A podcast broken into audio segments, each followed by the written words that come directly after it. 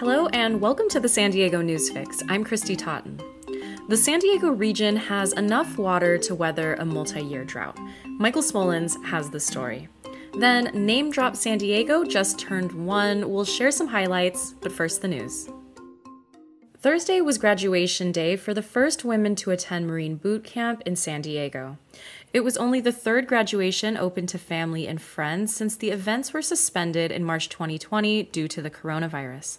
Until now, all women were trained at the service's East Coast Boot Camp in South Carolina in segregated companies away from their male counterparts. National City is the first city in San Diego County to allow cannabis consumption lounges following a 4 to 1 city council vote on Tuesday. The ordinance lays out the framework for allowing retail sales, cultivation, distribution, manufacturing, and transportation of cannabis and cannabis products. Lounges will be allowed in industrial zones and tourist commercial areas west of Interstate 5. The ordinance is expected to take effect in 30 days.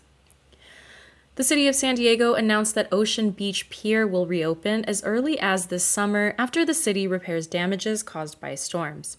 City engineers say a portion of the pier can safely reopen once railing and other repairs are made, but certain sections will remain closed for safety reasons.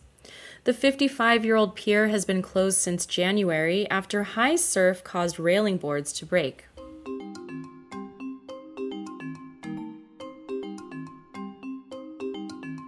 The San Diego region is in good shape when it comes to water, at least for now. UT columnist Michael Smolens writes that despite a weak snowpack across the state and below normal local rainfall, San Diego will have enough water to survive a long drought. Michael, you're writing this column at a time when Governor Gavin Newsom has declared a state of emergency in Mendocino and Sonoma counties. He's also being urged to do the same for the Central Valley. Why is it that San Diego is in a comfortable position uh, when other regions are struggling? Well, it, it's very mixed throughout the state, and you know a lot of the, the water has to do with local efforts and local resources. Uh, you know, in the Sierra, you often have a you know a lot of snow and water and, and, and so forth that feeds a lot of the state. For really at least a couple decades or more, San Diego, you know, really doesn't have any local source to speak of. I mean, we get rainfall, but we've had to import water for ages. Uh, and what they've done is because a drought in the 1990s, early 1990s, the, the local supply really got cut uh, by other water agencies. So they decided they needed to diversify.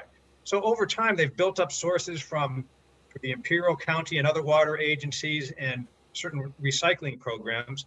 Uh, so they're in that kind of shape that whether we have a drought for you know this year or a few more years, uh, be in we wouldn't notice it really in the, the amount of water we need.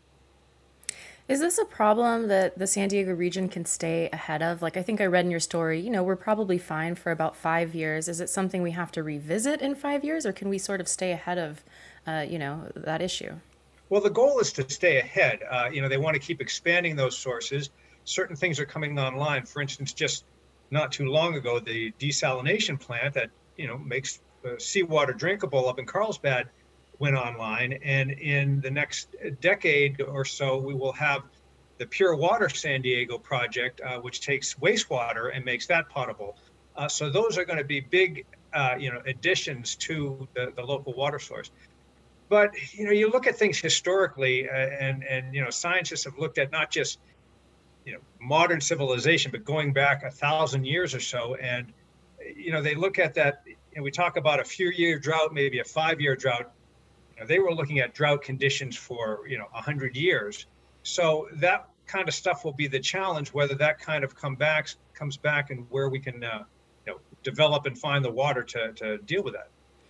Yeah, that surprised me. In your column, you quoted a professor from UC Berkeley who says that when you look at the last century, uh, you know, it was actually a pretty wet uh, century for California. And that seems hard to believe. So if what we're experiencing now is wet, what is dry going to look like? Well, it, it, it, it's a good point. In, a way, it's sort of startling, if not frightening.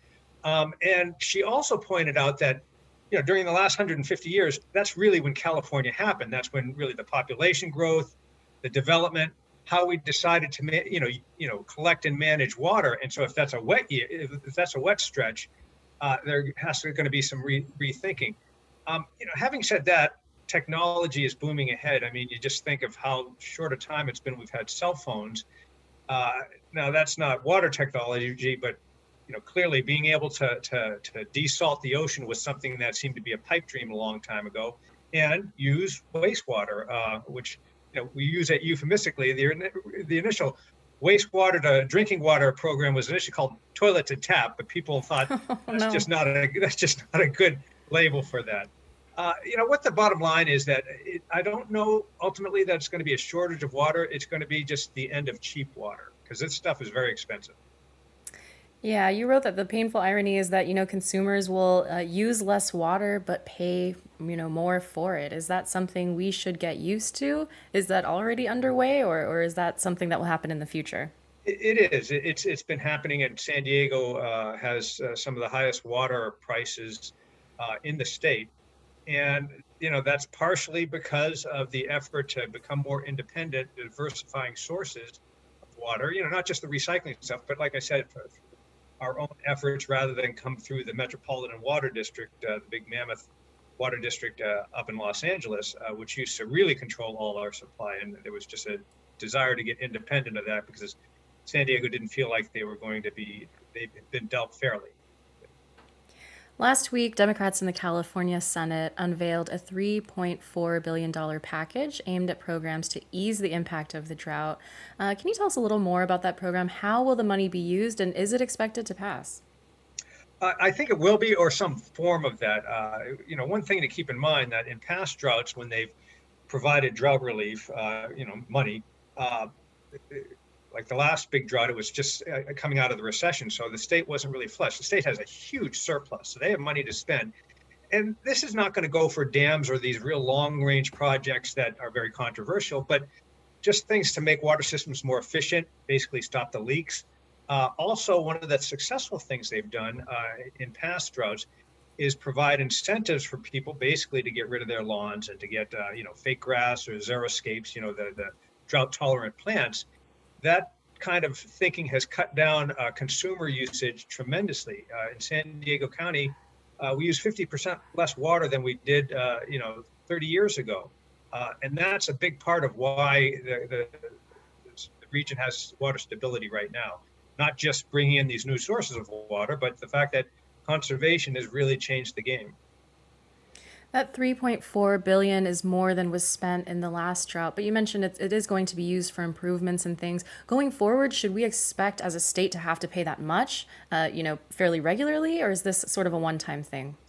Well, I'm sure every drought there will be certain aspects of drought relief, but uh, you know, I think the the idea that that you know, depending on how, how long this lasts, you know, for instance, uh, they're not going to have to provide grants or offer grants for you know people that have already changed their landscape to more drought tolerant if you know no water usage at all. Uh, similarly i think with when they are you know paying for improved water systems by water agencies those should last longer. So if we're in this position five years from now perhaps they won't have to do that.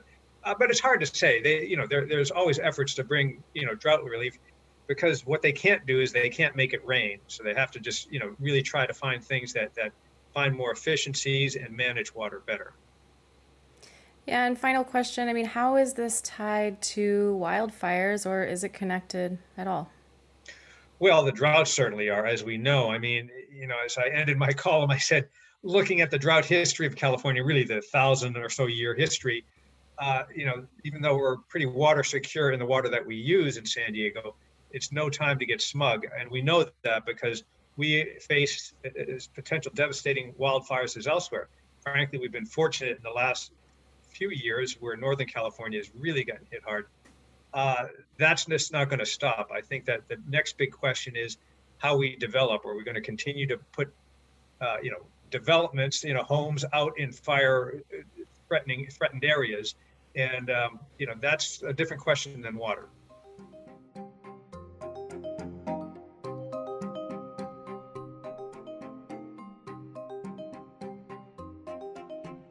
Okay, now for opinion. Uh, this week we have some really exciting news. Name Drop San Diego, our weekly interview podcast, turns one. I'm here with my co host, Abby Hamblin.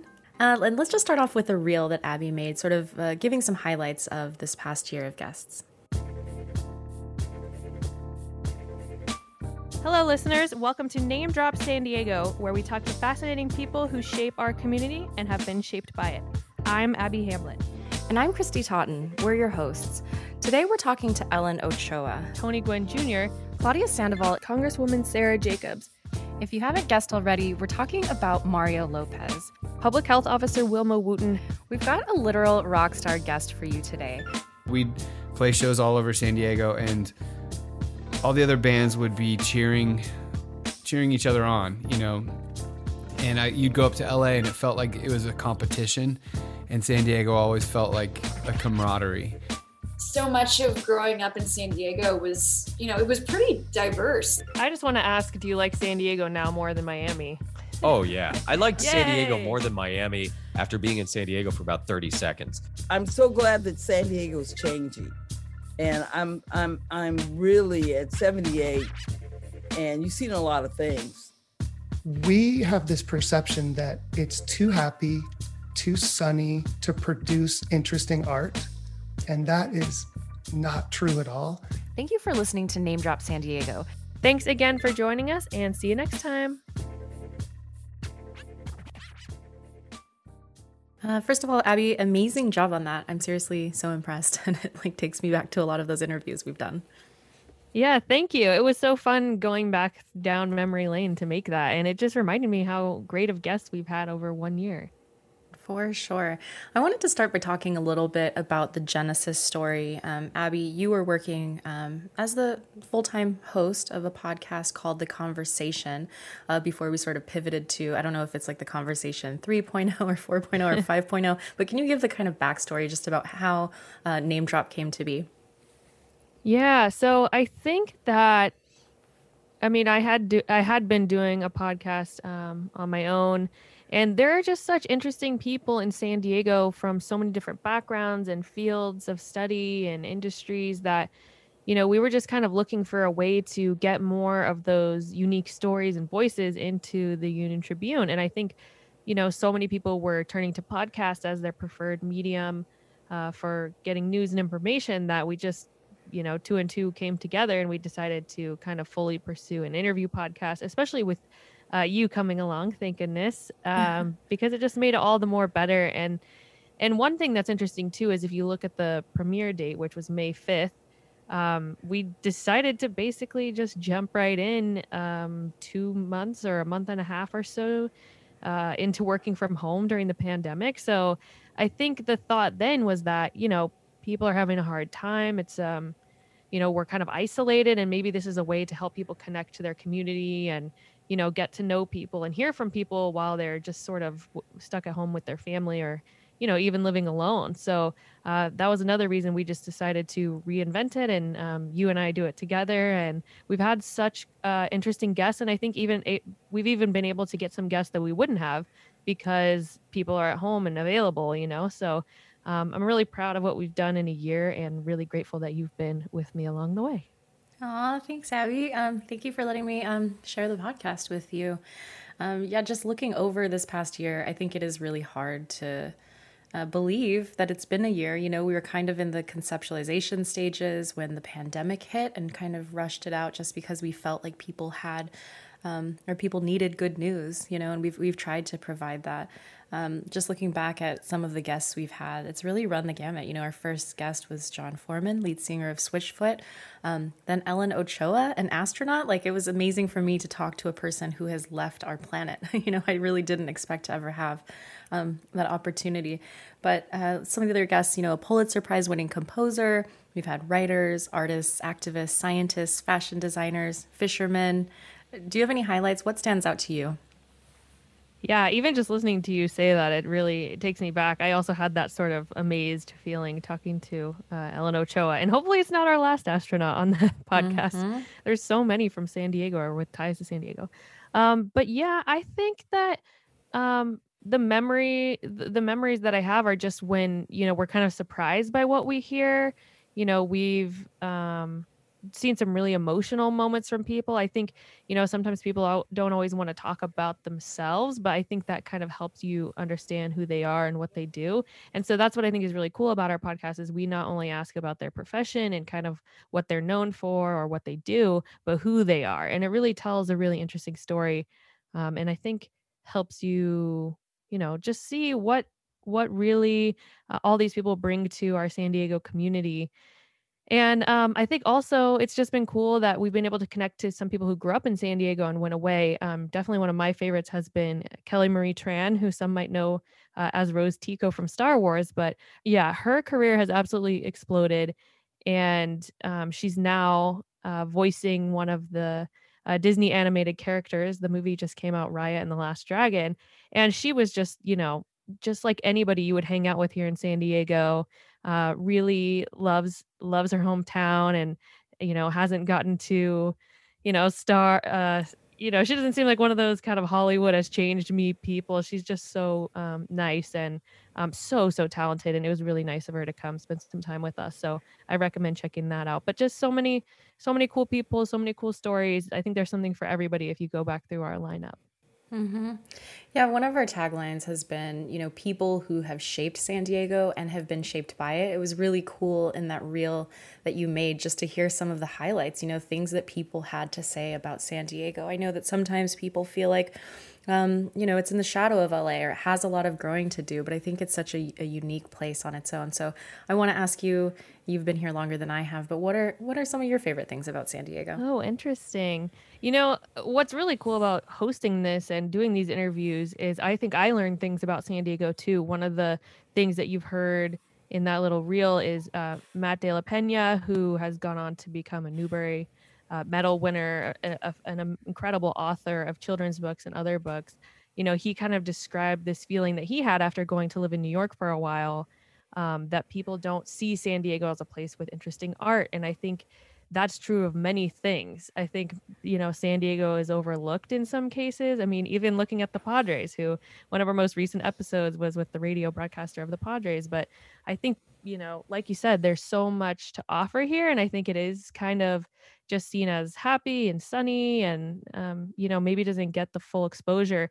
We also talked to uh, chef Claudia Sandoval, who talked about, you know, what it meant to her to put a representation of Latina chefs on Master Chef, which she won in season six.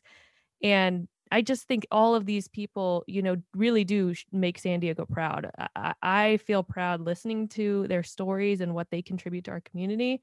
And I think that's just one of my favorite things about San Diego is the people. It's why I want to stay here for as long as I can. And I'm proud to be one of them. And I've just grown so much just from being around such cool and interesting people, whether it's in our newsroom or just out in the community. So, yeah, it, it means a lot to me to be a part of this podcast.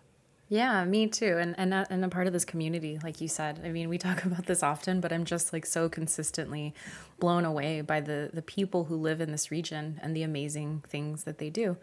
Um, so, final question for you is, you know, what do you hope for uh, in the in the second year of Name Drop? Any goals? Ooh, um, Number one I, on Apple Podcasts. yeah, yeah. Check us out on all the all your listen your favorite listening apps. We're everywhere. Um, I have some some you know dream guests in mind. I'm not going to mention them because I don't want to jinx. You got to put it out there. But... They're probably listening. actually, actually, that's true. But um, I'll I'll keep it to my Twitter feed. Go check me out there. Um, but I think just to continue to really bring a diverse list of guests. I, I really am proud of how we kind of hit every industry, every community. Um, we really think about the the guests we're bringing on as far as um, you know, if you're a foodie, you will hear a food episode quickly. If you're into science, if you're into nature, you know, we have an episode with a gardener coming up. Um, we're trying to really um, bring something for everyone, and I think that also just speaks to um, what San Diego has to offer that we can do so much in so many different um, communities. So um, I just hope that we continue bringing on really interesting people. I hope everyone continues to say yes and continues to listen. Uh, I hope you'll share our podcast with your friends because we work really hard on it. And I just think the guests deserve that spotlight and, you know, to he- have their stories be heard. So uh, I just hope we keep going and keep doing it well. Yeah, well said. Um, and also, you know, hearing from listeners. I know that on this podcast, Newsfix, you get a little snippet of Name Drop. If you haven't let, yet listened, please go check it out. You know, you can find it on all your favorite apps. Um, also, you know, find us on social media and let us know who you want to hear from. You know, that's happened, and, and we, we've tried to follow through and get those guests. So thanks for the support. Please check us out. Abby, anything else? No, just give us a listen and tell a friend. Thank you so much. You can find these stories at san diego union tribune.com. I'm Kristy Totten, host of the San Diego Newsfix. Thanks for listening.